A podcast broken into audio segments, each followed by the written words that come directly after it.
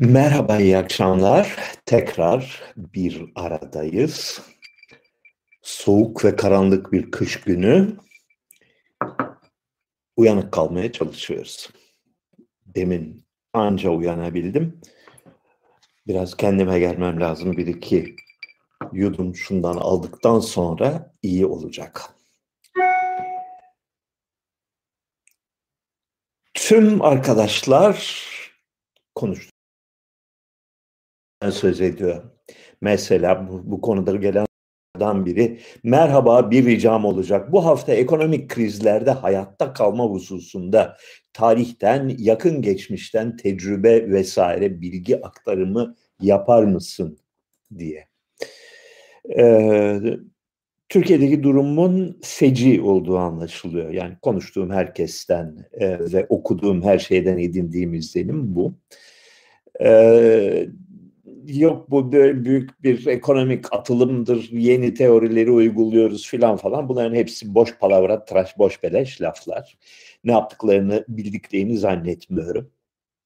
Ortada e, akli dengesini kaybetmiş, eleştirel alı, fikir alışverişi imkanını kaybetmiş bir diktatör var. Kendi entelektüel çapını, kişisel çapını çok aşan bir kariyerin içine girdi. Ee, ve geldiğimiz noktada anladığım kadarıyla etrafında onunla tartışabilecek, fikir alışverişinde bulunabilecek kimse kalmadı. Bir şekilde almış başını gidiyor. Sonu hayırlı olmayacak bu iş. Ee, komple yıkıma doğru gidiyor ekonomi. Ee, Türkiye bu konuda tek değil. Yani Lübnan'da yaşananları, Venezuela'da yaşananları başka birçok ülkede, Bangladeş'te anladığım kadarıyla yaşananları e, izleyecek olursanız bütün dünyada bir felakete doğru gidiş var. Türkiye bu gidişin en ön sıralarında yer alıyor. Ne olacak bunun sonu? Yani ülkenin batması ne demektir? Bunu vizualize etmeye, gözümün önüne getirmeye çalışıyorum. Eminim siz de getiriyorsunuz. bir şekilde ülke e, toparlar. Yani şeyi yaşadık. 1990'larda Sovyet ülkelerinin, e, Sovyetler Birliği yani Rusya'nın olsun, e, onun e, ondan bağımsızlığını ilan eden ülkelerin yaşadığı süreçleri oldukça yakından görme fırsatı. Felaket günler yaşadılar. E, en önemli hadise yani vurgulanacak olan en temel hadise burada e, orta sınıfın yıkımı yaşanacaktır. Orta sınıftan gidebilen ya da uluslararası sahada e, işe yarar bir mesleği olan herkes hemen hemen Türkiye'den gitti ya da gidiyor, gitmeye devam edecek. E, geri kalanlar e, tasarruflarının yok olduğunu ve e, gelir getirici işlerin yok olduğunu görmek zorunda kalacaklar. Türkiye'nin buna benzer en son kapsamlı deneyimi zannediyorum e, Birinci Dünya Savaşı yıllarıydı. Birinci Dünya Savaşı yıllarında e, orta sınıfın nasıl topyekün çöktüğü, e, insanların zorluk, açlık, e, evini kaybetme, işini kaybetme, yalvarmak ve başkalarının yardımına muhtaç kalmak durumlarıyla nasıl karşılaştıklarını e, biliyoruz. O konuda iyi bir kitap isterseniz ben size bir e, ilginç bir kitap önereceğim. E, bir Ateş Orga'nın Ateş Orga oğlu muydu? Kendisi Orga, soyadı Orga da şu anda aklımdan çıktı. Ee, bir Türk ailesinin e, hikayesi. Aslı İngilizcedir. Ee, The Story of a Turkish Family. Şeyde çevrilmiştir. Çok güzel bir romandır. Şaşılacak kadar iyi bir romandır. E, tam bu konuyu anlatır. Yani Birinci Dünya Savaşı sıralarında iyi kötü düzgün bir yaşamı olan bir orta sınıf bir ailenin nasıl parçalandığını, nasıl hayatının e, çığırından çıktığını ve buna rağmen nasıl bir şekilde hayatta kalmayı ve e, yeniden hayata tutunmayı başardığını anlatan bir hikayedir. Çok güzel bir romandır, bir anı romandır. Yani gerçek bir aile hikayesinin anlatımıdır. E, e, Ateş Orga'ydı değil mi? Yani şeyin e, yazarın ön adı birdenbire çıktı aklımdan. Soyadının Orga olduğu kesin bir Türk ailesinin yaşamı adlı öykü. Ee, Amerika Birleşik Devletleri'nde 1930'larda yaşanan Büyük Depresyon'un öyküleri binlerce defa anlatılmıştır, tekrar tekrar anlatılmıştır. Romanlar, öyküler, anlatılar, filmler vesaire vesaire oradan da alınacak çok dersler vardır diye tahmin ediyorum. Ee, evet dişlerimde problem var. Bu ön şu dişleri 6 ay oldu neredeyse bir türlü böyle bir, bir büyü var. Ee, yaptırdık olmadı değiştirmek zorunda kaldık başka dişçiye gidildi ve yeniden böyle fes fes fes konuşmak mecburiyetinde olduğum için çok üzgünüm ve sizden özür diliyorum. Ee, gidişatın iyi olmadığı anlaşılıyor Türkiye'de. Ee, bunun siyasi sonucu ne olur diye bugün bir miktar e, insanlarla tartışma, e, sohbet etme imkanım oldu. Bu tür krizlerde iki sonuçtan biri yaşanır. Birincisi e, var olan devlet yapısının, var olan e, rejimin gitgide sertleşen bir polis ve baskı sürecine girmesidir. Sonuçta bütün bir toplum ekonomik sıkıntı e, çek, çekerken bir e, huzursuzluk, bir kaynaşma yaşanacaktır. Ve ikincisi daha önemlisi devlet maaşları ödeyememe paniğiyle karşı karşıya kalacaktır. Ee, hiçbir devlet böyle bir durumda pasif ol, olmaz. O, ne yapalım maaşları da ödemeyelim demez vergilerini çatır çatır toplar. Öyle ya da böyle e, ihtiyacı olan e, geliri halktan bir şekilde karşılamayı e, prensip haline getirir. Bunun da anlamı e, yani sopa kullanmak demektir. Ekonomik sıkı yönetim demektir. E, polisin gitgide sertleşen tedbirler alması bir diktatörlüğün gitgide derinleşmesi hadisesidir. Bir e, toplum üzerinde devletin ve polisin, güvenlik kuvvetlerinin baskısının e, tahammül edilmez noktaya kadar ya da to- toplumun tahammül edebileceği noktaya kadar artmasıdır. Bu birinci yöntemdir. Bunu başaramazlarsa şayet, bunu kriz e, bunun e, imkansız hale getirirse bu şeyi, bu durumu yani e, baskıyla toplum e, susturulamaz veya uyutulamaz ise genellikle sağ radikal hareketler, sağ popülist hareketler patlak verir toplumda. Ee, çaresizlikle ve hayatta kalma mecburiyetiyle karşı karşıya kalan insanlar genellikle nefret ideolojilerine yönelirler. Yani bir hedef, bir düşman belirlenir ve toplum büyük bir heyecanla, büyük bir coşkuyla o düşmanı linç etme sevdasına kapılır. Bu 1930'larda Almanya'da yaşandı. Başka birçok yerde de benzerleri yaşanmıştır. Yani toplum bir radikal sağ, radikal e, öfke ideolojilerine doğru e, yönelme eğilimi gösterir. Bu da ikinci seçenektir. Bu mevcut rejimi de silip süpürecek bir e, popüler faşizm hareketi anlamına gelir. Bu ihtimal de Türkiye'de son derece güçlüdür. Ee, var olan siyasi partilerin bir seçim yoluyla ya da e, alışılmış muhafazakar usuller çerçevesinde iktidar değişimi sağlayarak ülkeyi düze çıkaracağına inananlar feci surette kendi kendilerini kandırmaktadırlar. Öyle bir şey dünyada görülmemiş, Türkiye'de de görülmeyecektir. Ee, yani çıkış yolu, olası çıkış yolu ya mevcut iktidarın gitgide sertleşerek, gitgide diktatörleşerek, geleneksel demokratik süreçleri bir yana bırakarak, belki sıkı yönetim ilan ederek, belki diğer partileri kapatarak ya da yasaklayarak ya da yaşamaz hale getirerek bir şekilde iktidarını polis gücüyle sürdürmesi ya da e, diğer alternatif toplumda bir öfke hareketinin patlak vermesi ve bütün var olan kurumları ve var olan siyasi seçenekleri silip süpürerek ülkeyi kim bilir ne tuhaf ufuklara sürüklemesidir. Bu iki ihtimali görüyorum ben.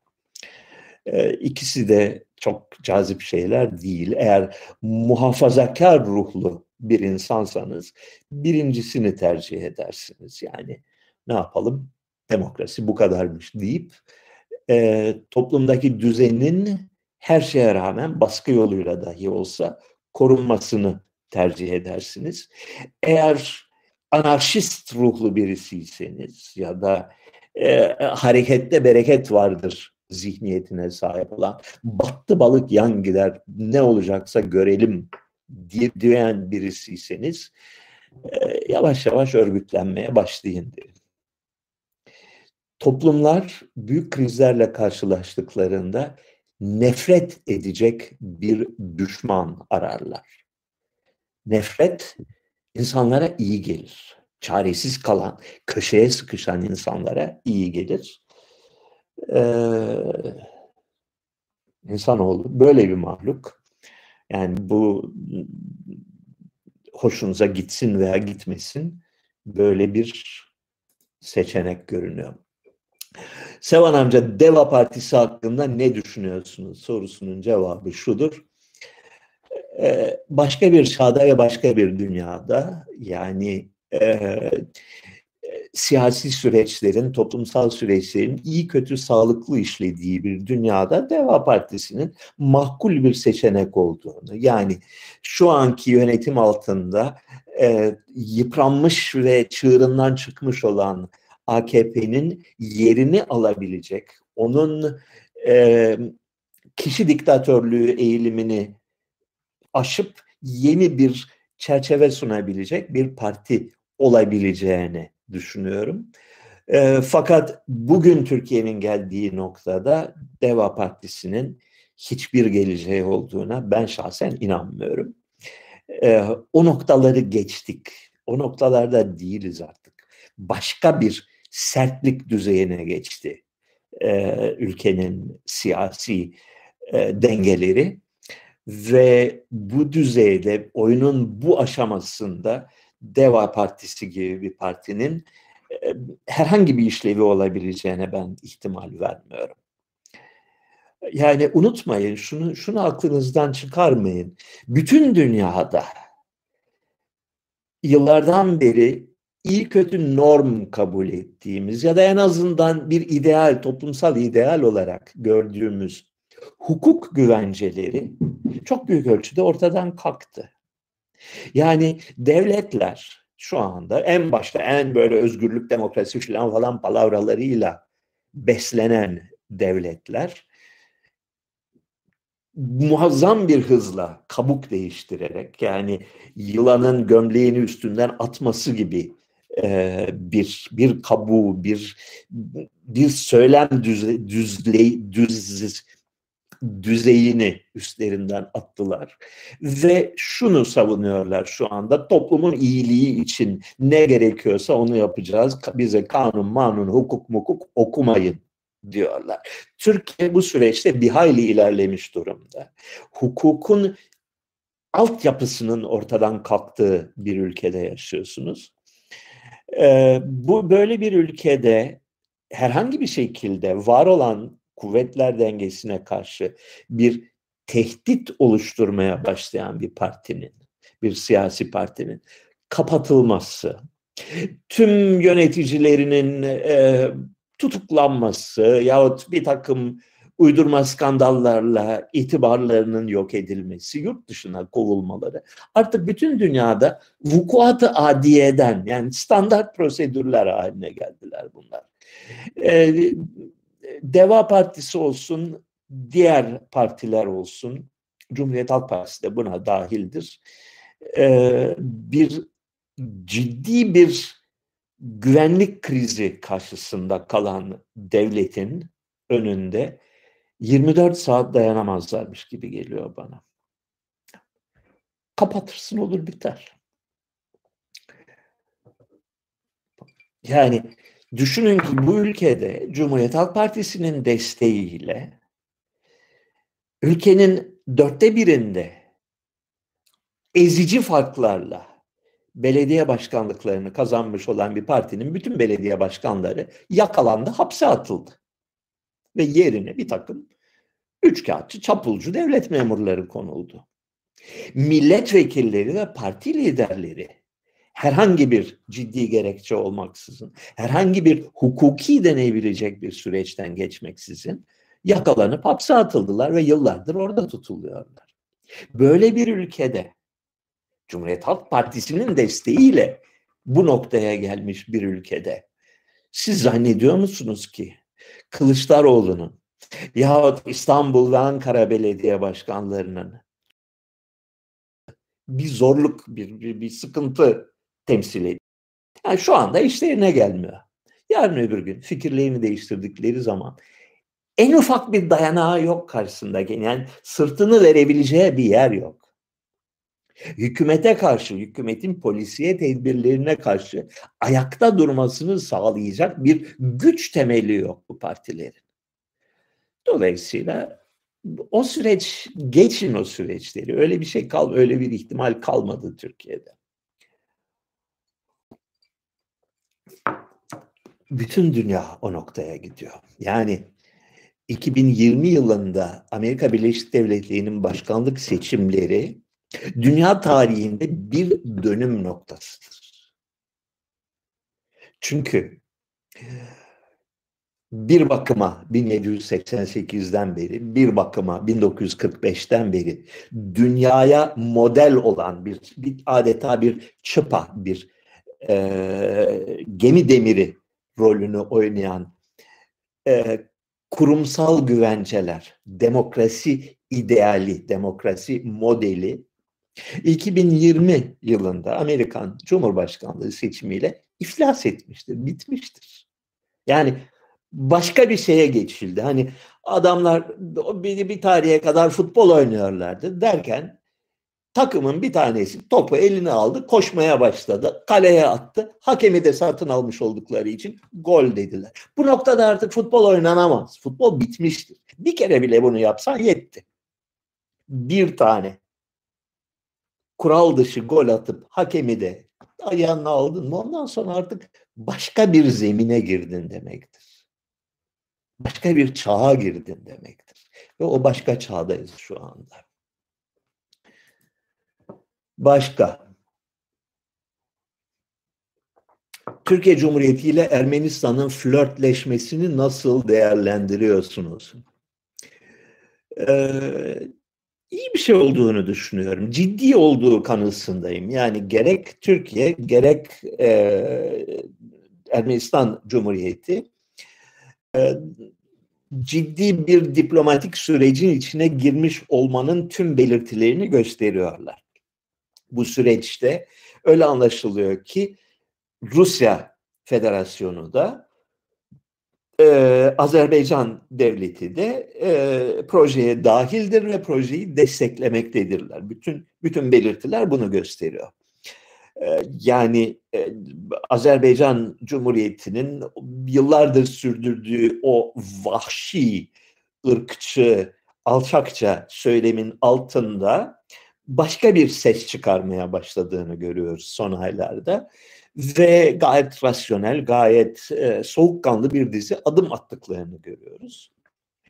E, bunun e, şöyle diyeyim, zaten uzun zamandan beri Türkiye-Ermenistan ve Azerbaycan-Ermenistan ilişkilerini zehirleyen faktör Dağlık Karabağ faktörüydü. Ee, gerek Türkiye gerek Azerbaycan o problemin çözülmesinden sonra e, ilişkilerin normalleşmesinde bir sakınca görmediklerini çoktan beri beyan etmişlerdi. Geçen sene savaş yaşandı. Bu savaş e, Ermenistan açısından son derece kanlı ve psikolojik açıdan son derece yıkım anlamına gelen bir olaydı.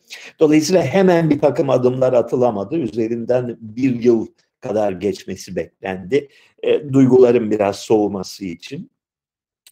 E, Ermenistan içinde Türkiye ile ilişkilerin normalleştirilmesine karşı son derece kuvvetli bir akım var e, ve e, Paşinyan hükümetini vatan hainliğiyle ülkeyi satmakla suçlayan e, oldukça kuvvetli e, bir akım var. Bunlar eski e, Sovyet dönemi ve post-Sovyet mafya egemenliği döneminin kalıntıları olan isimler. E, fakat Rusya bu konuda pozitif bir yaklaşım gösterdiği sürece e, ilişkilerin iyileşmemesi için ben bir sebep göremiyorum. E,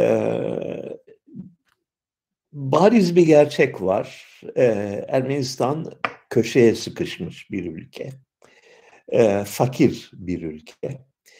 Özellikle Gürcistan'la kıyasladığınız zaman Gürcistan özellikle Batum bölgesinin e, nasıl bir kalkınma sürecine girdiğini gördüğünüz zaman ki bu kalkınma sürecinde Rus sermayesi ve Türk sermayesi büyük rol oynuyor. Yani e, yatırımı yapanlar Türkler ve Ruslar. Onların e, parasal katkısıyla bir şeyler oluyor.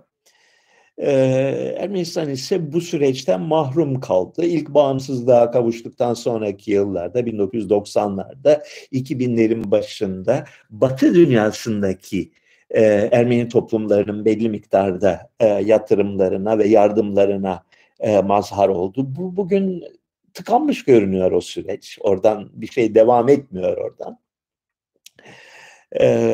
O ülkenin bölgede ve dünyada hakkı olan yere kavuşabilmesi için e, komşularıyla daha yakın, daha e, canlı ilişkiler kurmasının gerekli olduğunu herkes düşünüyor. Ben de düşünüyorum.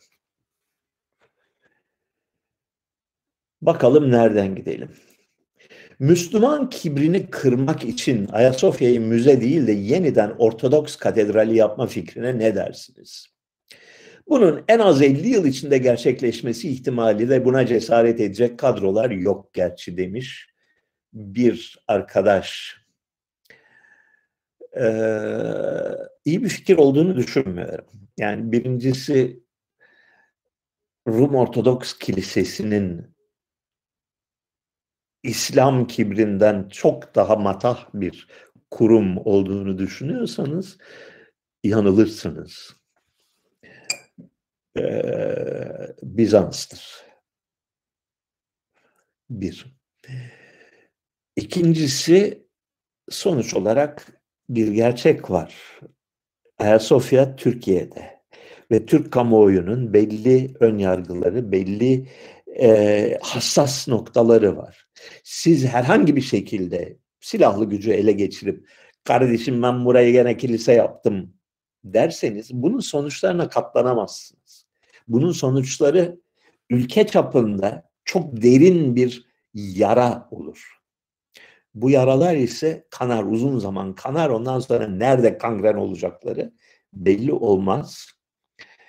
Ee, o tür fantezi hayaller yerine belki e, daha tedrici, daha küçük çaplı düşünmek lazım bazı şeyleri. Yani tamam cami olsun da işte o panoları kaldıralım. Tamam cami olsun da yılda bir kere de kilise ayini yapsınlar. E, cami olsun ama cami olmasın, başka türlü bir cami olsun, özel statüde cami olsun vesaire gibi çözümler mantıklı çözümlerdir. Kaldı ki o binanın daha ne kadar varlığını sürdüreceğinden de ben çok o kadar emin değilim. Çünkü yıllardır, yüzyıllardır ben yaşadığım sürece restore ediliyor sözde. Ve bu restorasyon sağlıklı bir şekilde yürümüyor. Yeterli bütçe ayrılmıyor. E, yeterli uzma, uluslararası destek sağlanmıyor. Ve bina gitgide gitgide yaşlı bir adam görüntüsü vermeye başlıyor. Bir dönem ben turizm işiyle uğraşırken çok sık bir şekilde yani e, yılda 8-10 defa Ayasofya'yı ziyaret etmek ve ıcığına cıcığına kadar gezmek fırsatını bulmuştum. E, bin 1500 yıllık yaşını gösteren bir bina. 1500 yıllık olup da o boyutlarda olan ve ayakta kalan kapalı bina yani damı yerinde olan bina dünyada çok yok biliyor musunuz? Neredeyse tek olabilir. Yani daha ufak çaplı binalar var. Ya da işte işte Parthenon ya da Efes'teki tapınaklar gibi damsız olan yani direkler ve duvarlardan ibaret olan bir takım tarihi binalar var. Üstü kapalı olan ve o boyutlarda kapalı olan 1500 yıllık başka bina hangisi var dünyada? Şu anda aklıma getiremiyorum doğrusunu isterseniz. Ee, Avrupa'da yok. Var, şey var. Ee, Roma'daki Panteon var. Başka da nerede var? Asya'da bir iki tane vardır belki. O Güneydoğu Asya'daki haklar filan bir iki tanedir belki.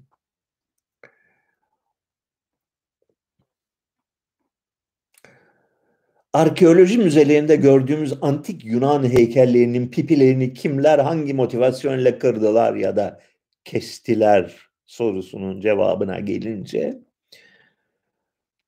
2000 senede e, dalga dalga, kuşak kuşak yobaz bu dünya. Bu yalnız Türkiye'de değil, bu e, Batı dünyasında da her yerde de e, antik çağın çıplaklık konusundaki antik Batı'nın, antik Yunan kültürünün e, çıplaklık konusundaki rahatlığı ve cüreti çok az başka kültür tarafından paylaşılmıştır. Yani yalnızca yeni çağın İslami hassasiyetleri değil, eski çağın Hristiyan hassasiyetleri olsun. Bütün o aradaki orta çağ ve orta çağ sonrası yeni çağ süreci olsun. Dünyada çok az kültür, hemen hemen hiçbir kültür, eski Yunan'ın insan bedeni konusundaki özgürlüğünü ve ferahlığını sürdürmemiştir, paylaşmamıştır. Dolayısıyla da insanlar pipi gördükçe bunu böyle kıralım bakalım. Ya ne kadar iğrenç diyen insanlar her kuşakta, her toplumda, her kültür seviyesinde her zaman olmuştur. Yani bildiğim eski Yunan ve Roma heykellerini sistemli olarak disfigüre etme, bozma, kırma, parçalama e, salgını 4. yüzyılın sonunda 5. yüzyıl boyunca Hristiyanlığın egemen olmasıyla birlikte bir çılgınlık haline almıştır. Binlerce binlerce on binlerce heykel o dönemde kasıtlı olarak parçalanmış, kırılmış, yok edilmiştir. Daha sonra İslam egemenliği altına giren topraklarda her türlü insan figürü reprezentasyonuna, insan figürü, insan heykeline karşı derin bir e, adeta psikolojik bir tepki yaşanmıştır ve bunun sonucu olarak pek çok geri kalan yani Hristiyan e, vandalizminden geri kalan heykellerin pek çoğunun ortadan kalktığını biliyoruz. Batı'da e, barbar kavimlerin istilası döneminde sanat eserleri sıradan yok edilmiştir.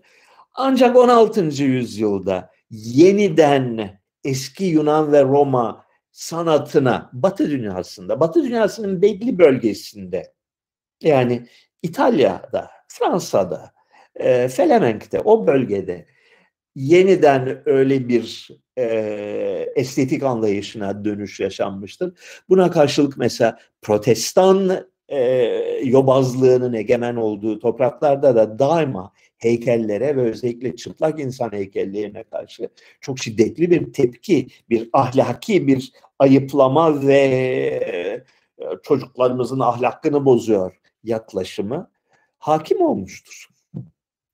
Yani Avrupa'daki antik heykellerin pek çoğunun da pipileri kırılmıştır. Birçoğunun da gözleri oyulmuştur. Bunu e, aklınızdan çıkarmayın.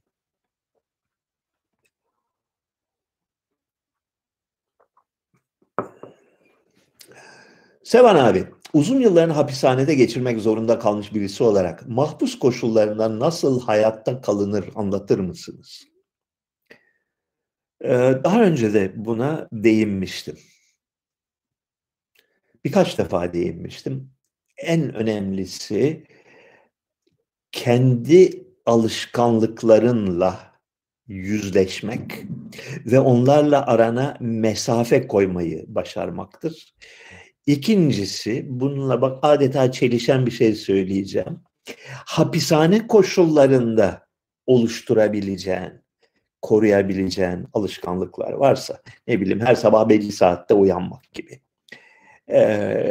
Her gün öğleden sonra ıhlamur içmek gibi. Çok küçük çaplı bir takım alışkanlıklarla hayatını orada organize etmek. Ee, bakalım birisi bize mesaj gönderiyor. Bu tahmin ediyorum ki üst katta bulunan sevgili eşimdir değilmiş. Özür dilerim.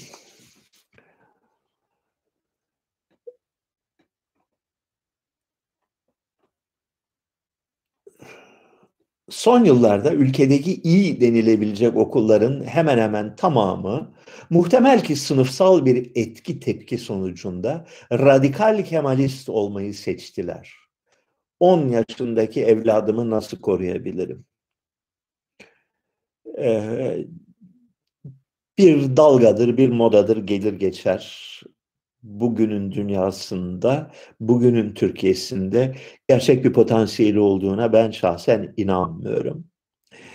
Orta sınıfın hızla tasfiye edildiği bir ülkede ve bir dünyada hızla başka bir orta sınıf tarafından yerinden edildiği bir dünyada bir refleks hareketidir e, Kemalcilik ve çok bariz bir şekilde yenilgiye mahkumdur e, dayandığı ve e, sınıfsal ön yargılarını ifade ettiği sınıfla birlikte büyük bir hızla çöküşe doğru gitmektedir. E, şu anda çok ses çıkardıklarına bakmayın. E, bu şeydir, böyle Kuğu'nun son şarkısı gibi bir hadisedir. Ben Kemalizmin Türkiye'de gerçek bir geleceği olduğuna inanmıyorum. Bir daha herhangi bir şekilde iktidara siyasi veya sosyal iktidara yaklaşabileceğine ihtimal vermiyorum. Tarihi her zaman kazananlar mı yazar? Resmi ideolojilerden uzak, objektif bir tarih yazmak mümkün müdür sorusunun cevabı evet tarihi her zaman kazananlar yazar. Ee, objektiflik bir derece meselesidir. Yani tarihi yazan egemen kültür. Eğer yeterli özgüvene sahipse, kendi içindeki tartışmaları, kendi içindeki fikir ayrılıklarını açıkça ifade etmekten çekinmeyecek kadar e, sağlam bir ruhsal yapıya sahipse oldukça objektif, oldukça diyalektik kelimesini kullanacağım orijinal anlamında. Yani tartışmaya dayanan, farklı fikirlerin çatışmasına dayanan e, bir tarihçilik geleneği orta, ortaya çıkabilir. e, toplumun içine kapandığı ve egemen sınıfların yeterince özgüven sahibi olmadığı, yenilgi korkusuna kapıldığı yerlerde ise e, daha kaba, daha tek boyutlu, e, daha rasyonaliteden uzak ve duygusal bir tarih yazımı egemen olur. Duygusal tarih yazımı derken mesela son 100 yılda, son 150 yılda Türkiye'de egemen olan tarih anlayışını kastediyorum.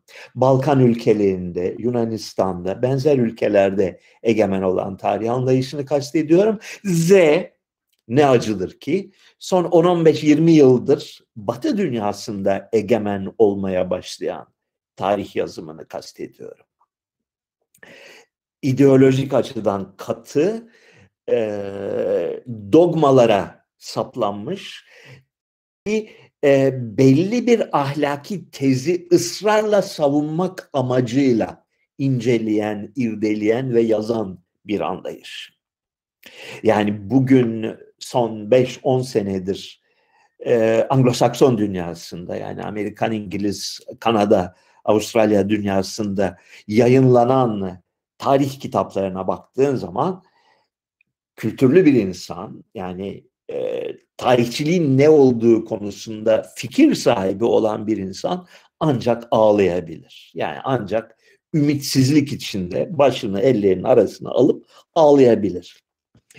E, tüm iyi kötü yayınları izliyorum. Yani eleştiri şey e, edebi dergilerden 2-3 tanesine e, aboneyim ve bunlarda hep sürekli olarak her ay, her her hafta çıkan yeni kitaplar hakkında eleştiriler, değerlendirmeler vesaire olur. Çok acıklı bir durumda. Yani e, Batı tarihçiliği, Anglo-Sakson tarihçiliği çok büyük bir hızla Cumhuriyet dönemi Türk tarihçiliğine benzer bir konuma doğru hızla ilerliyor hatta ulaştı bile oraya. Yani tarih yazımının sanki tek bir amacı kalmış görünüyor e, belli bir takım dogmaları, belli 3-5 cümlede denebilecek olan bir e, ahlaki değerlendirme çerçevesini sürekli olarak yeniden üretmek ve kanıtlamak. Ee, Türkiye'de biliyorsunuz bütünüyle bundan ibaretti tarihçilik. Bir milli bir mitolojiyi yeniden üretmekten ibaretti Türk tarihçiliğinin özü. Dolayısıyla kayda değer ya da 30 yıl sonra 50 yıl sonra hala bir anlam ifade edecek, bir değer ifade edecek. İnsanlığın bilgi hazinesine bir katkıda bulunabilecek hiçbir eser üretilmedi Türkiye'de. Ee, Cumhuriyet döneminde eğer İbnülem'in Mahmut Kemal'i bir yana bırakırsak. O da bir tamamen eksantrik bir vakadır. Yani Türk Türkiye Cumhuriyeti'nin ideolojik çerçevesinin tamamıyla dışında bir şekilde yaşamayı başarmış bir insanın eseridir. Ee, Batı dünyası da o noktaya doğru hızla ilerliyor, vardı bile oraya.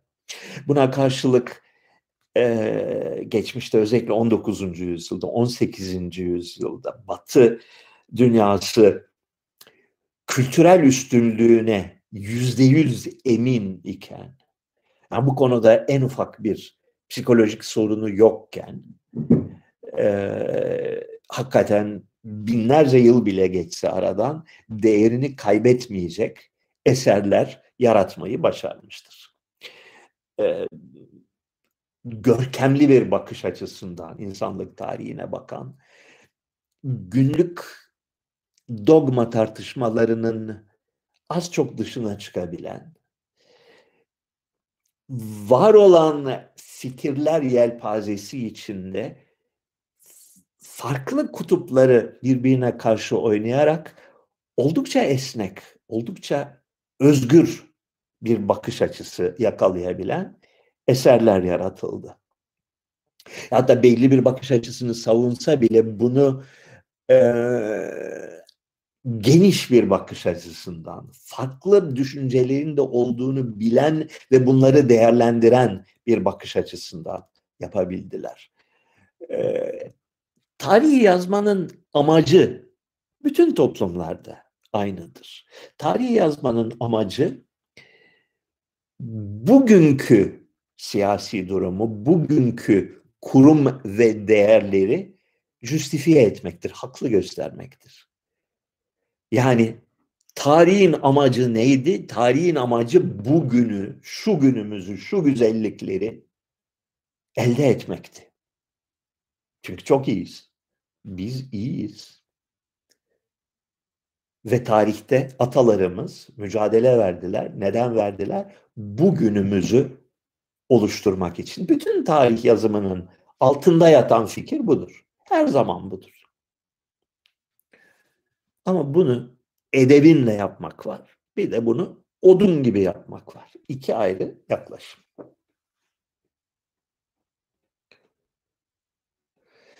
Anadolu nüfusu antik çağdan sonra azaldı dediniz geçen. Neden oldu bu acaba?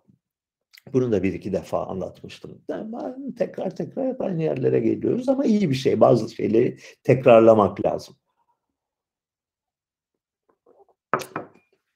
6. yüzyılda Roma İmparatorluğu tamamen çöktü. Batısı daha önce çökmüştü. Doğusu ise yani merkezi İstanbul olan ve en önemli bölgesi Balkanlar ve Anadolu'dan ibaret olan. Balkanlar, Anadolu artı Mısır ve Suriye. Yani bu Doğu Akdeniz havzasındaki imparatorluk 6. yüzyıl başından itibaren kendini belli eden bir ekonomik kriz vardı. Devlet gelirlerinin sürekli azalması, devlet giderlerinin artması ve devletin e, şeyi e, yönetimi finanse edemeyecek noktaya gelmesi e, söz konusuydu. Bu kriz gitgide şiddetlendi. Büyük bir takım dalgalanmalar gösterdi. E, 520'li yıllarda, 530'lu yılların 510-520'li yıllarda bir e, sıkı para politikası uygulandı. Yani devlet bütçesini dengelemek için e, halkın ve zenginlerin ümürü sıkıldı. Vergilendirmede güçlü bir şey ve devlet şeyin askeriyenin maaşları eksiksiz olarak ödenmeye başladı. Fakat bu takati yetmedi buna devletin.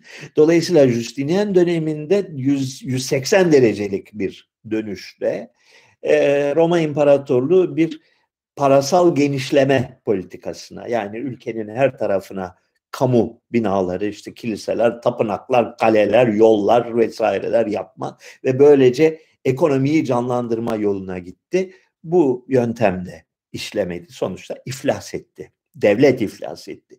Devletin iflas etmesinin ile aynı tarihe gelen bir dizi felaket var. Büyük veba salgını. 540'lı yıllarda nüfusunu, Anadolu'nun nüfusunu ve Balkanların özellikle nüfusunu yarı yarıyadan fazla bir ölçüde kırdı.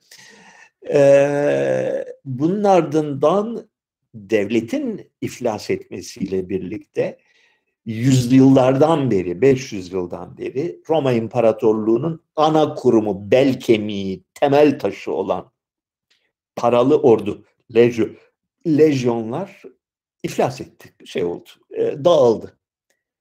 Sürdürülemez hale geldi. Aşağı yukarı 560 yılından itibaren e, maaşlı ve profesyonel nitelikte olan ordu fiilen ortadan kalktı. Onun yerine apar topar ikta sistemine dayanan, ya pronoyadır onun e, Rumca adı.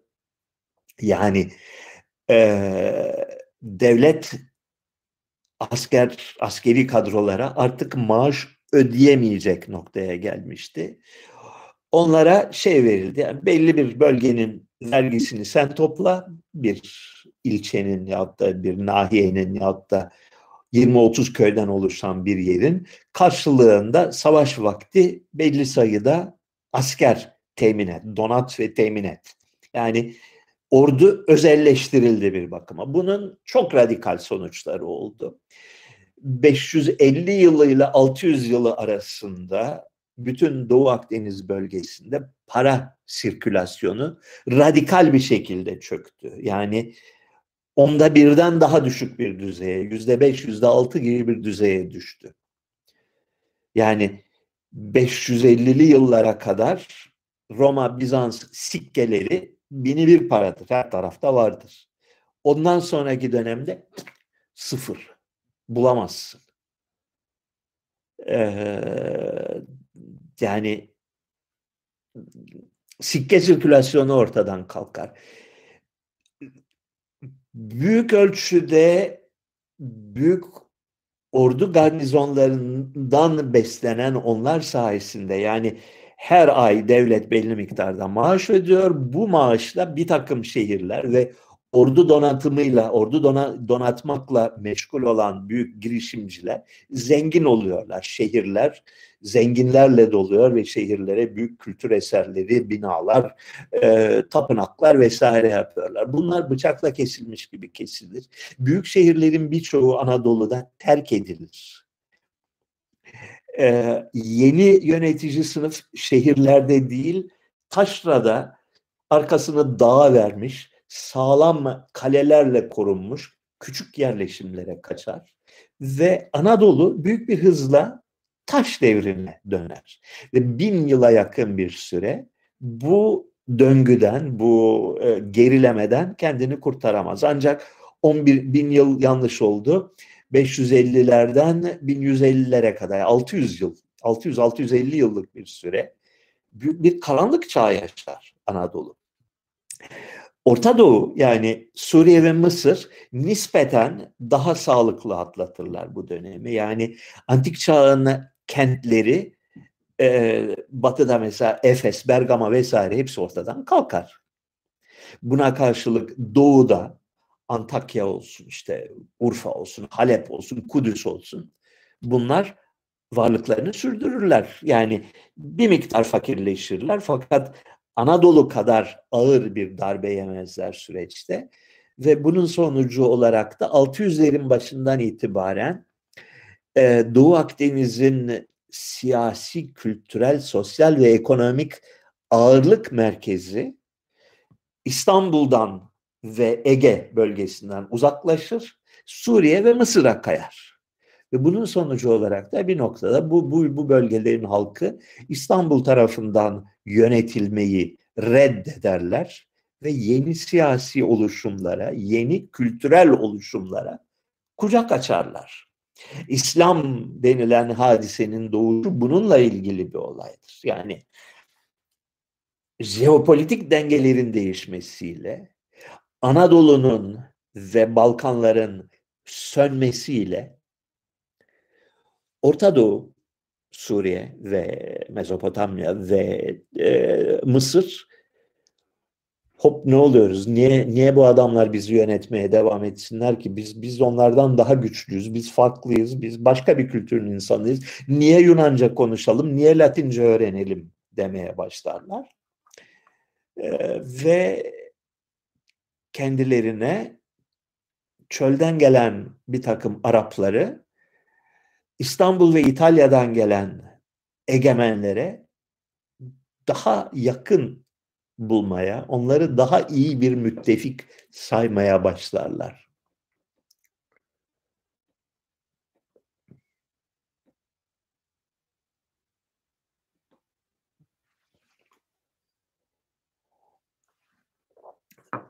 Derin analitik derin analitik düşünce nasıl geliştirilmeli öneriniz var mı? İyi bir şey değil derin analitik düşünme bir kere onu geçiniz. İki, her türlü düşünme yeteneği okuyarak ve tartışarak iki tane şey. Bir okumak, bir tartışmak. Bu iş bu böyle gelişir. Başka türlü gelişmez. Çok okuyacaksın. Zor kitapları okuyacaksın. Ee, kışkırtıcı, dünya görüşünü sarsıcı kitapları okuyacaksın yeni ufuklar açan, bildiklerini değil bilmediklerini söyleyen, sinirlendiren, kızdıran, ya olur mu böyle şey ne demek istiyor bu pezevenk diyeceğin kitapları okuyacaksın. Bir, İkincisi aklı başında insanlarla bunları tartışacaksın. Başka nasıl bir yöntem vardır düşünce yeteneğini geliştirmenin? Onu bilmiyorum. Dur bakalım neler oluyor. Euro 20 lira oldu. 2 yıldır yurt dışına çıkamıyoruz. Sıkıldık bunu aldık. Bizler için uygun fiyatlı yurt dışı rotaları ne olabilir abi? Batıya değil doğuya gidin. Mümkün olduğu kadar parasız gezmeye çalışın. Yani dünya görmek istiyorsanız gerçekten size önerim yani Türkiye'den başlayacaksan ve gene Türkiye'ye döneceksen.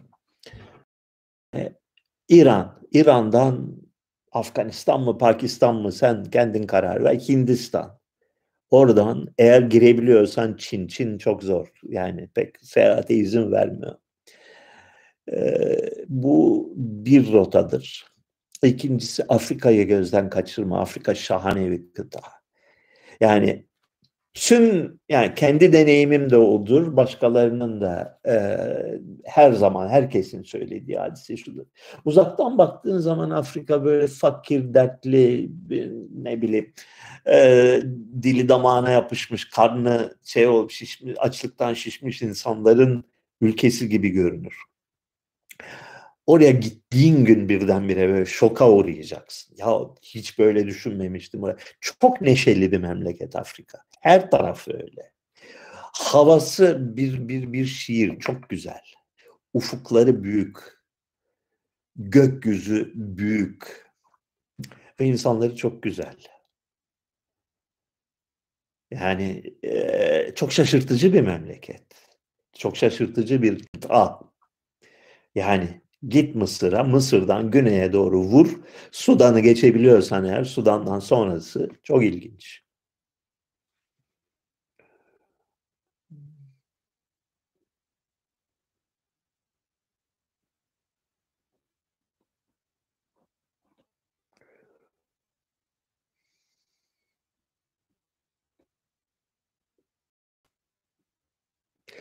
2010 yılı civarında kendinizden biraz feragat ederek bu nizamın bir teorisyeni olabilirdiniz. Yanınıza devleti de aldığınız zaman zannediyorum kimse karşınızda duramazdı. Neden yapmadınız demiş Tarkus. Haklı olabilir. Yani yaşamımın birçok döneminde bu fikirler aklımdan geçmiştir, doğrudur kısmen huy diyeceğim. Yani insan kendi kişiliğini aşamıyor. İkinci bir faktör şudur. Yani bunu da daha önce birkaç kere dile getirdim. Yani ben ilk gençliğimden ortaokul yıllarımdan beri her zaman siyasetle ilgilendim. Siyaset konusunda e, kuvvetli ve radikal fikirler beyan ettim ve tabii ki siyasi hırsım da vardı. Yalnız çok genç yaştan itibaren şunu fark ettim ki adım seven Nişanyan olduğu sürece Türkiye koşullarında bunun hiçbir olabilitesi yoktur. Oluru yoktur.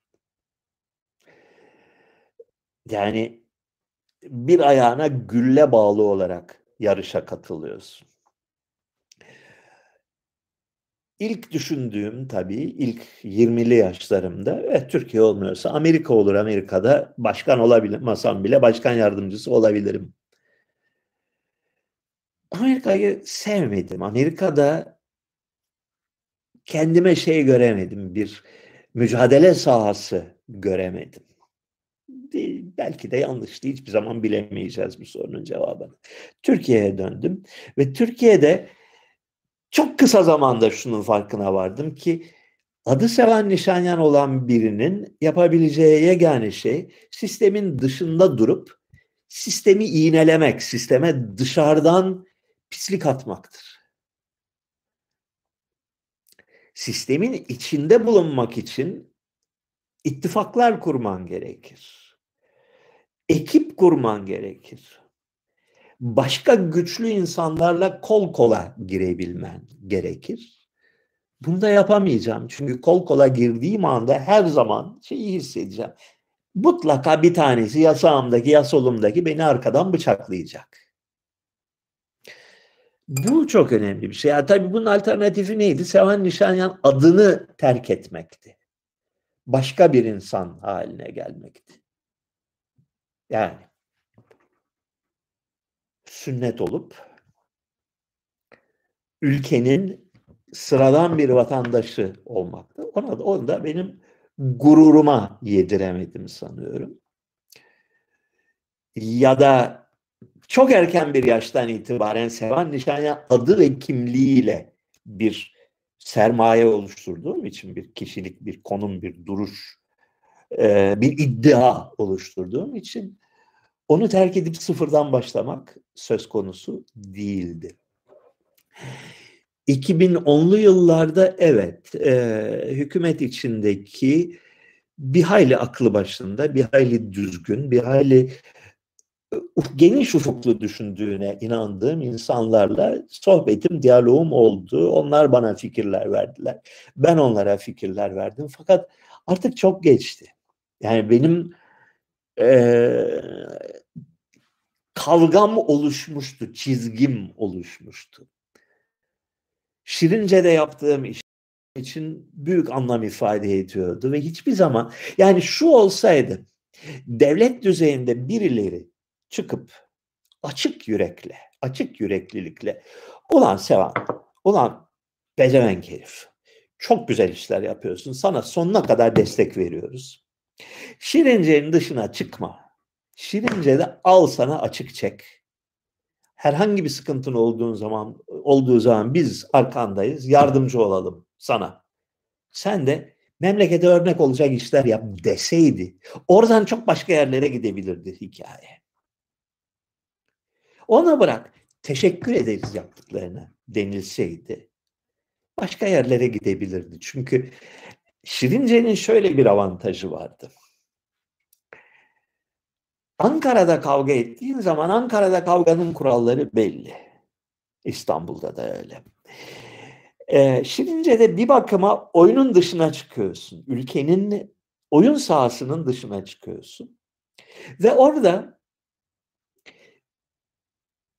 hayalindeki büyük işleri küçük ve izole bir sahada yani ülkenin geri kalan kısmına fazla bulaşmadan bir takım işler yapmayı başarıyorsun.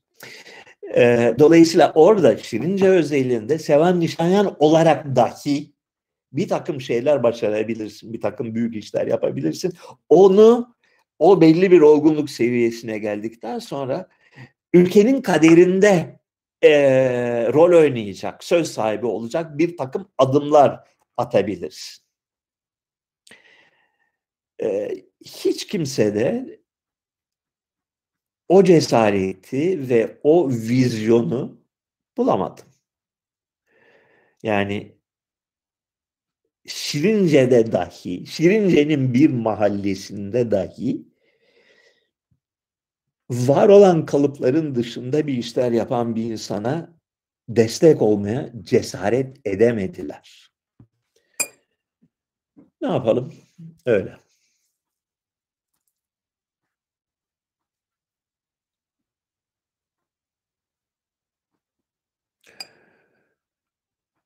Jordan Peterson hakkındaki görüşlerinizi tekrar tekrar soruyorlar, çok soruyorlar. Ee, Jordan Peterson'ın e, özellikle woke ideolojisi hakkındaki söylediklerini e, beğendim. Onun dışında çok fazla tanımıyorum, çok incelemiyorum. Onun bir tane meşhur bir şeyi var, röportajı var bir tane salak kadınla. Ee, onu tabii ki hayranlıkla izledim. Çok çok etkileyici bir şekilde e, etkileyici buldum. Onun dışında çok da bilmiyorum. E, bu e, Covid rezaleti, Covid komplosu hakkındaki görüşlerini olumlu buluyorum. Son derece sağlıklı ve yerinde e, görüşler ifade ediyor.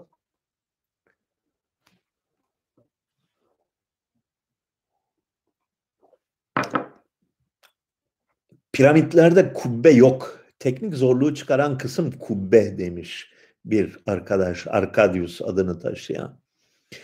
Ee, evet yani sonuçta çatısının örtülmüş, çatısı örtülmüş büyük bir iç hacim e, Ayasofya. Piramitler öyle değil. Taşları üst üste koymuşlar. Çok etkileyici, muhteşem eserler tabii ki. Yani tüyler ürpertici bir şey de sonuçta çatı değil. Ondan sonra gidiyorsun mesela Didim Tapınağı. Dünyadaki en olağanüstü Yunan dönemi tapınaklarından biridir Didim Tapınağı. Ya çatısı ahşapmış. Yani mermerden dört köşe bir bina, gör, olağanüstü görkemli, olağanüstü teknik beceri, olağan şaheser bir bina. Çatısı yok. Çatısı odun. Yani taş çatlasa 200 sene götürür.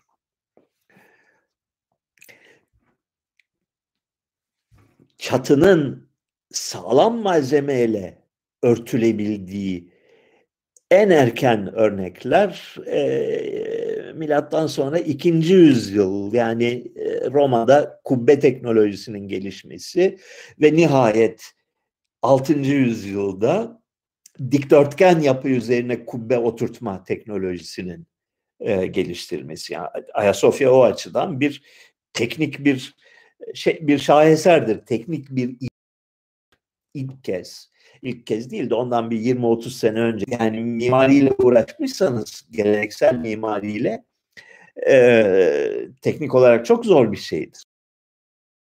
E, kolay çözülebilecek bir problem değildir. Karenin üzerine daire oturtmak.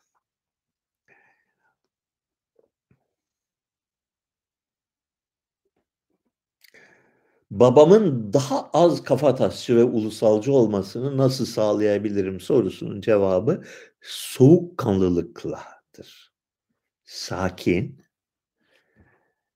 ee, sana güvenmesi lazım. Babanın oğluna güvenmesi çok zor bir şeydir. Yani imkansıza yakın bir projedir de. Yani en ufak bir başarı şansın olabilmesi için senin sükunetine, ağır başlılığına ve ciddiyetine inanması lazım. O zaman e, kazanırsın. Uzun vadede sen kazanacaksın. Yani babalara karşı her zaman oğullar kazanır uzun vadede. Yani biri gidici, biri gelici. Kim kazanacak?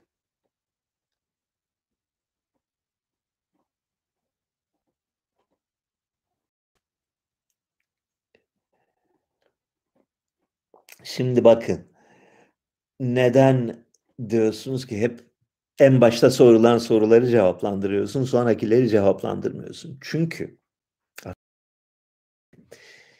geriye sonraki şeyde kendi aralarında sohbete başlıyorlar. Karşılıklı laf atmalar, karşılıklı e, geyik muhabbetine dönüşüyor bir yerden sonra. Burada satırlar dolusu 20 satır 30 satır geyik muhabbetinin arasına doğru dürüst bir soru bulmak beni çok zorluyor. Bulamıyorum. E dolayısıyla ilk başta çünkü insanlar böyle edepli edepli bir hafta hazırladıkları soruları soruyorlar. Sonra iş sohbete dönüşüyor. Sohbetten sohbete ben ne cevap vereceğim?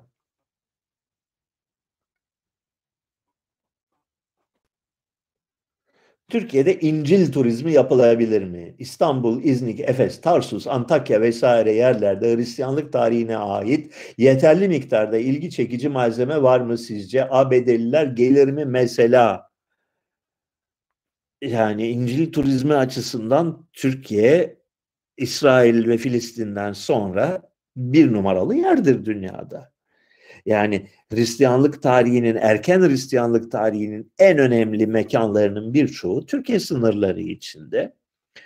Vaktiyle ben bu konuda epey çalıştım. Turlar, Amerikalı ve İngiliz turları gezdirdim. Ee, bir tarihte hatta bu konuda bir kitap yazma projesiyle bir miktar uğraştım. Sonra işin içinde para, yeterli para olmadığı için vazgeçtim. Ee,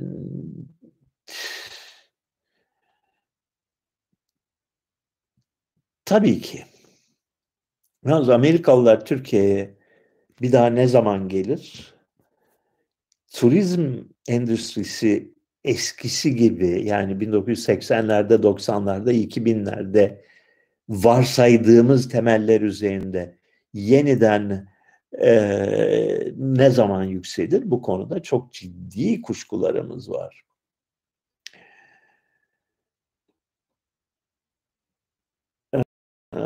Bakalım. Hocam Smirna'yı kim yaktı? O konuda herhangi bir kuşku yok.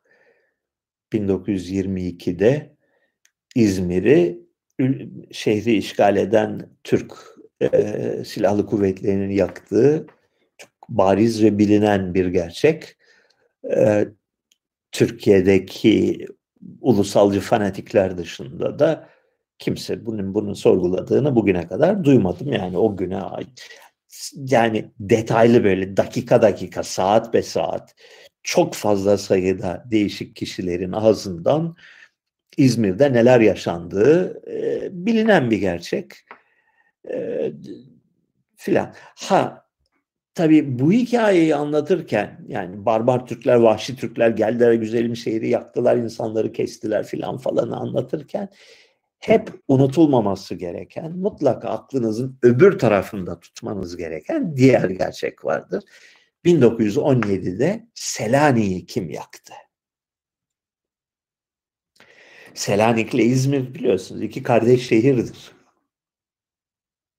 Kaderleri aynıdır. Selanik koskoca bir şehirdi, bir Yunan şehri değildi büyük ağırlıkla bir Türk şehriydi. Türk ve Yahudi şehriydi. Üçüncü olarak Bulgar şehriydi. Ancak dördüncü sırada bir Elen nüfusu vardı. Bir şekilde e, kaderin bir cilvesi sonucu 1912'de Yunan ordusunun e, kontrolüne girdi ve aradan 5 yıl geçmeden, 4,5 yıl geçtikten sonra devasa boyutlardaki Eskişehir bölümü, Suriçi şehri yakılıp yok edildi. Kazara dendi. Fakat bu kaza sonucunda Selanik'in e, Türk ve Yahudi nüfusu tümüyle e, şehirden sürüldü. Ve şeyleri de e, mülkiyet talepleri, mülkiyet iddiaları ve belgeleri de yok oldu. Yani dümdüz bir harabe sahasına dönüştü e, Selanik ve sıfırdan yeni bir planla yeniden böyle dik birbirini dik kesen yollar halinde sanki orada daha önce hiçbir yerleşim yokmuş gibi yeniden inşa edildi Selanik. Bu İzmir'in yakılışından, Türkler tarafından yakılışından 5 yıl önce oluyor. Yani e, Türk Cumhuriyeti'nin resmi söylemi yalan yoluyla yani herkesin bildiği, gördüğü bariz ve sefil yalan yoluyla kendini savunmak yerine daha akılcı ve daha insancıl bir düzeyde de kendini savunabilir. Ama ne kimde var o vizyon, kimde var o bilgi onu ayrıca tartışırız. Ee, geçen gün şeye bakarken sosyal medyada doktor, profesör doktor Övgün Ahmet Ercan jeofizik profesörü ve böyle dünyada her konuda kendinden çok emin bir şekilde konuşan bir sayın profesörün bir şeyine denk geldim. Tipik bir e, Kemalist e, şeyleri, e, yaveleri tekrarlamak dışında fazla bir şeyler yapmıyor.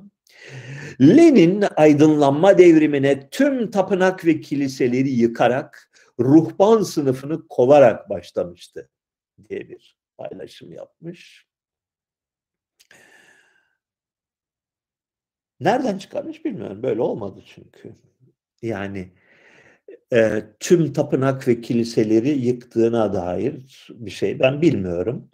1917 Ekim devriminden 1924'e kadar yani Lenin'in ölümüne kadar olan dönemde evet e, kilise ve din e, ne, e, siyasi sahadan silindi aleyh yani din aleyhine birçok ve din adamları ve ruhban sınıfı aleyhine bir dizi e, tedbir alındı.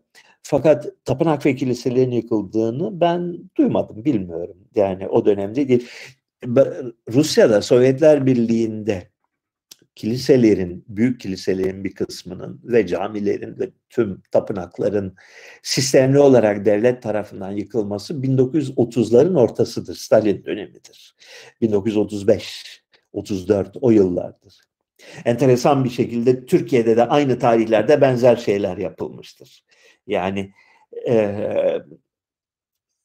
Moskova'da, e, Bakü'de, Yerevan'da, Tiflis'te bir takım kiliselerin devlet tarafından yıktırıldığı yahut da kültür merkezine ya da sinemaya çevrildiği tarihlerde bir bakıma belki onlara misilleme olarak Türkiye'de de belli başlı büyük şehirlerdeki e, Ermeni kiliseleri e, dinamitle veya kazma kürekle indirilmiştir. E, o 1930'larda.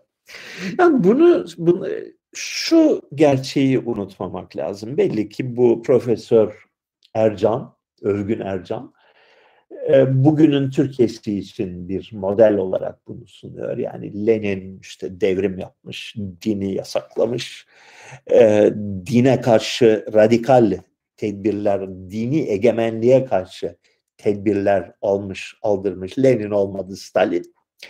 Fransız devriminden de örnek verebilirdi. Fransız devriminde biliyorsunuz 1792'de e, 93'te Katolik Kilisesi yasaklanmıştır. Katolik Kilisesi e, vatan haini ilan edilmiştir. Yabancı dış güçler ilan edilmiştir. E, Katolik dininin ve kilisesinin türlü gelenekleri, bayramları, e, pazar tatili, e, kilise dü- evliliği, düğünü vesaire bunların hepsi yasaklanmıştır. Kilise mülklerine el konmuştur. E, rahipler devlete sadakat yemin etmeye e, mecbur edilmişlerdir. Cemaatler, manastırlar kapatılmıştır. Sayısız din adamı idam edilmiştir Fransız ihtilalinde. E, böyle bir hadise var. Bu Türkiye'de de kendini sol sayan ve Kemalist e, ideolojiye meftun olan insanların model olarak gördükleri şeydir. Bir ufak detayı unutuyorlar bu arkadaşlar.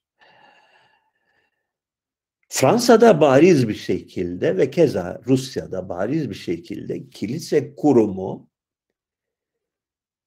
egemen aristokrasinin ve egemen devletin ideolojik müttefiki ve başlıca dayanağı idi. Yani bu ülkelerde çürümüş ve miadını doldurmuş bir sosyal yapının egemen sınıfı ile ruhban sınıfı arasında muazzam bir ittifak vardı. Fransa'da bu çok belirgindir. Rusya'da da çok belirgindir. Rusya'da ruhban sınıfı, Ortodoks Kilisesi aristokrasinin ve çarlığın muazzam bir sınıf ayrımında üst sınıfın başlıca desteği, dostu ve hık değicisiydi. Türkiye'de İslam'ın ruhbanı sayılabilecek olan kesimlerin, İslami cemaatlerin, İslami tarikatlerin son yıllarda bir miktar iktidarın imkanlarından yararlanarak bir takım güçlere kavuştuğunu görüyoruz.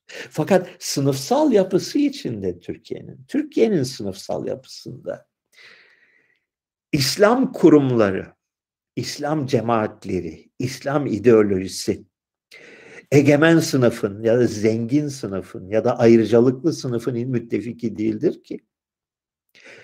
Halk sınıfın, fakir sınıfın müttefikidir. Onların can dostudur. Yani zenginlerin sözcüsü olan, zenginlerin kültürel e, altyapısının, kültürel ön yargılarının temsilcisi olan kesim biz dinsizler ve ateistlerdir. Fakir halk, mütevazı halk, eğitimsiz halk ruhban sınıfını, İslami ruhban sınıfını kendine yakın hisseder. Dolayısıyla faraza Lenin yahut da Stalin kilise kurumlarını yok etti diye Türkiye'de de aynı şeyi yapmaya kalkarsan 180 derece Lenin'in zıddı olan noktaya gelirsin. Biri egemen sınıfla kavga ediyor ve egemen sınıfın ideolojik payandası olan kiliseye karşı bir mücadele veriyor. Sen ise Türkiye'de İslami ideolojiye ve İslami kurumlara karşı mücadele ederken aşağı sınıfı aşağılamakla ve kendi elit ve seçkin konumunu korumakla meşgulsün. 180 derece farklı bir hadise. Tamamen farklı bir hadise. Türkiye'de kendini sol ve kemalist sayan kesimlerin temel trajedisi ve çıkmazı da bu. Onların temsil ettiği pozisyon Türkiye'de Rasputin'in pozisyonudur. Rasputin'in kim olduğunu da eğer bilmiyorsanız açın Wikipedia'ya bakın. Aynı Doktor Övgün Ercan demiş ki inanç gönüldedir. Eğer bir ülkede bir mezhebin tapınakları, kursları, okulları, tarikatleri var. O okullardan çıkanlar başka işlerde çalışabiliyor. Ayrıca hocalar, müezzinler, devlet memuru iseler o ülkede laiklikten söz edilemez. İnanç parayla, para için yapılmaz. Meslek de olamaz demiş. O ülkede laiklikten söz edilemez doğru. Bu buraya kadar haklı. Yani Türkiye'de devletle iç içe geçmiş bir İslami yapılanma olduğu ortada. Ama için yapılmaz, meslek de olamaz dediği zaman hangi uzayda yaşıyor bu arkadaş? Onu anlamak mümkün değil. Dünyanın her yerinde organize din kurumdur. Tabii ki para için, para için yapılır. İnanç minanç işin köpük tarafı. İnanç işin ideolojik tarafı. Din bir inanç değildir. Din bir kurumdur. Din bir sosyal iktidar yapısıdır. Ve din tabii ki bir meslektir. Tarihin her çağında böyle olmuş. Her toplumda, her kültürde böyle olmuş. Antik Yunan'da, Antik Roma'da, Hristiyan dünyasında, Protestan dünyasında, Budist dünyasında, Hindu dünyasında ve İslam dünyasında her zaman din her şeyden önce bir kurumdur, bir iktidar yapısıdır. Bir iktidar network'üdür.